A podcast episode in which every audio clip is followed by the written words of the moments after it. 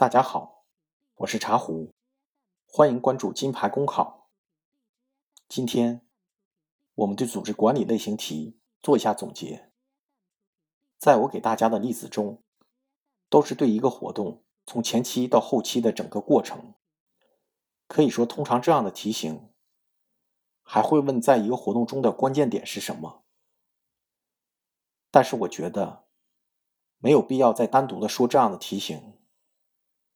在我作答的题型中，如果你一直都在听的话，你会发现我对组织管理题型的理解，其实无论它是什么活动或是什么形式，都要有一个核心的东西，那就是灵魂。什么是组织管理类型题的灵魂？其实就是目标、活动的意义。比如说，如果我们现在要举行一个退休老干部的茶话会，领导让你来组织，你如何开展？大家可以试想一想，意义何在？表层的含义是要感谢老干部多年来为单位建设所做的贡献，向他们道一声“老同志辛苦了”。在退休的生活中，要照顾好自己。活得健康幸福，那么深层次的含义是什么呢？是通过座谈会，可以让单位的年轻干部从中学到老干部的经验、品质，在面对困难的时候有不服输的精神等等。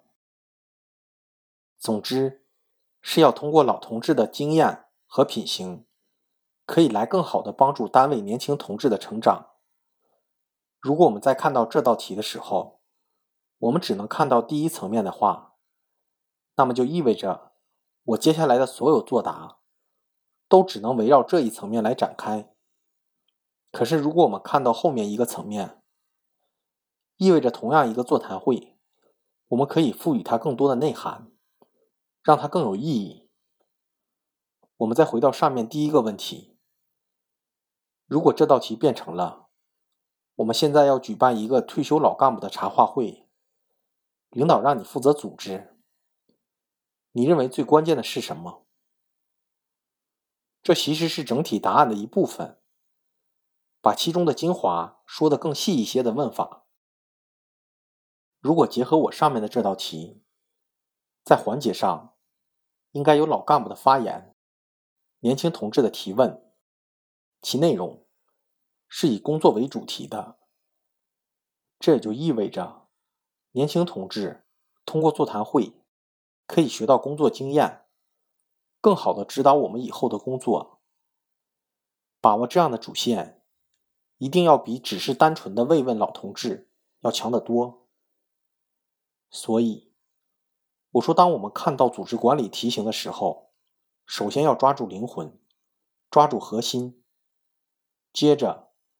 就是我们所有活动的展开，都是围绕着我们的核心来进行的。我们可以看到，组织管理涉及到的要素有很多，但是大家要知道，有了核心以后，不能和核心问题进行串联的东西，应当适当保留，而且每一个要素应该与核心保持逻辑关系。以这道题举例来说，活动的时间。应该是在既不影响单位的工作，老同志又都方便的时间进行。那么，物品的准备是不是应该给老同志准备一些有纪念意义的纪念品？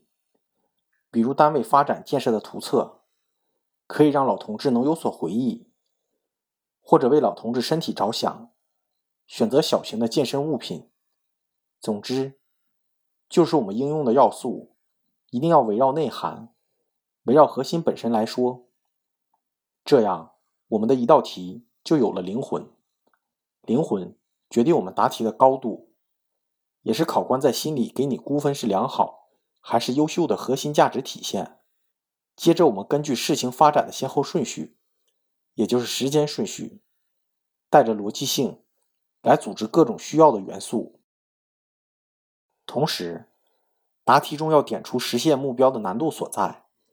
也就是我们要达成这样的目标，很可能或是一定会遇到难题问题，体现我们对活动的认识深刻性。在活动进行的过程中，通常答题套路是分组，这里不推荐大家使用，内涵的价值太低。如果大家都说将工作人员分成后勤保障组、调查组、沟通协调组之类的分组，考官要如何来区分我们的不同？因为你说出组名，大家就知道干什么的了。现实工作中通常会这样，就是让每一件事都有人负责，把责任落实到人头上。可是如果都是分组，下面没法说。不能总是说后勤保障组要做好后勤工作，这不是废话吗？后勤组就是做后勤的，分组之后很难答得精彩。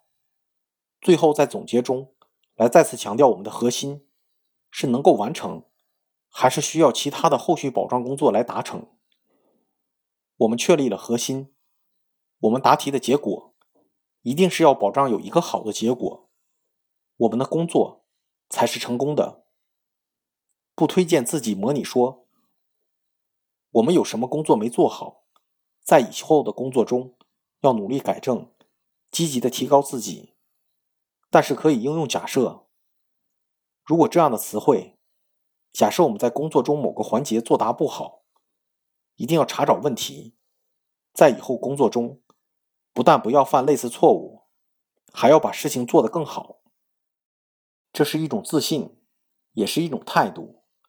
可以说，组织管理类型题应该属于平时多下一些功夫，考试的难度相对比较小，因为题目本身就有局限性。它和综合分析不同，综合分析的题型根据不同人的水平、认知的差距，可以说没有最好，只有更好；没有最差，只有更差。但组织管理其实是有内在的限制，已经给我们提前画好了一个圈圈，我们可以把圈圈填满，但绝不可能超出圈圈，超出了就跑题了。所以大家只要多练习，一定没问题的。好的，今天的节目就到这里，有什么问题可以和我们联系。公考路上你不孤单。金牌公考，与你相伴。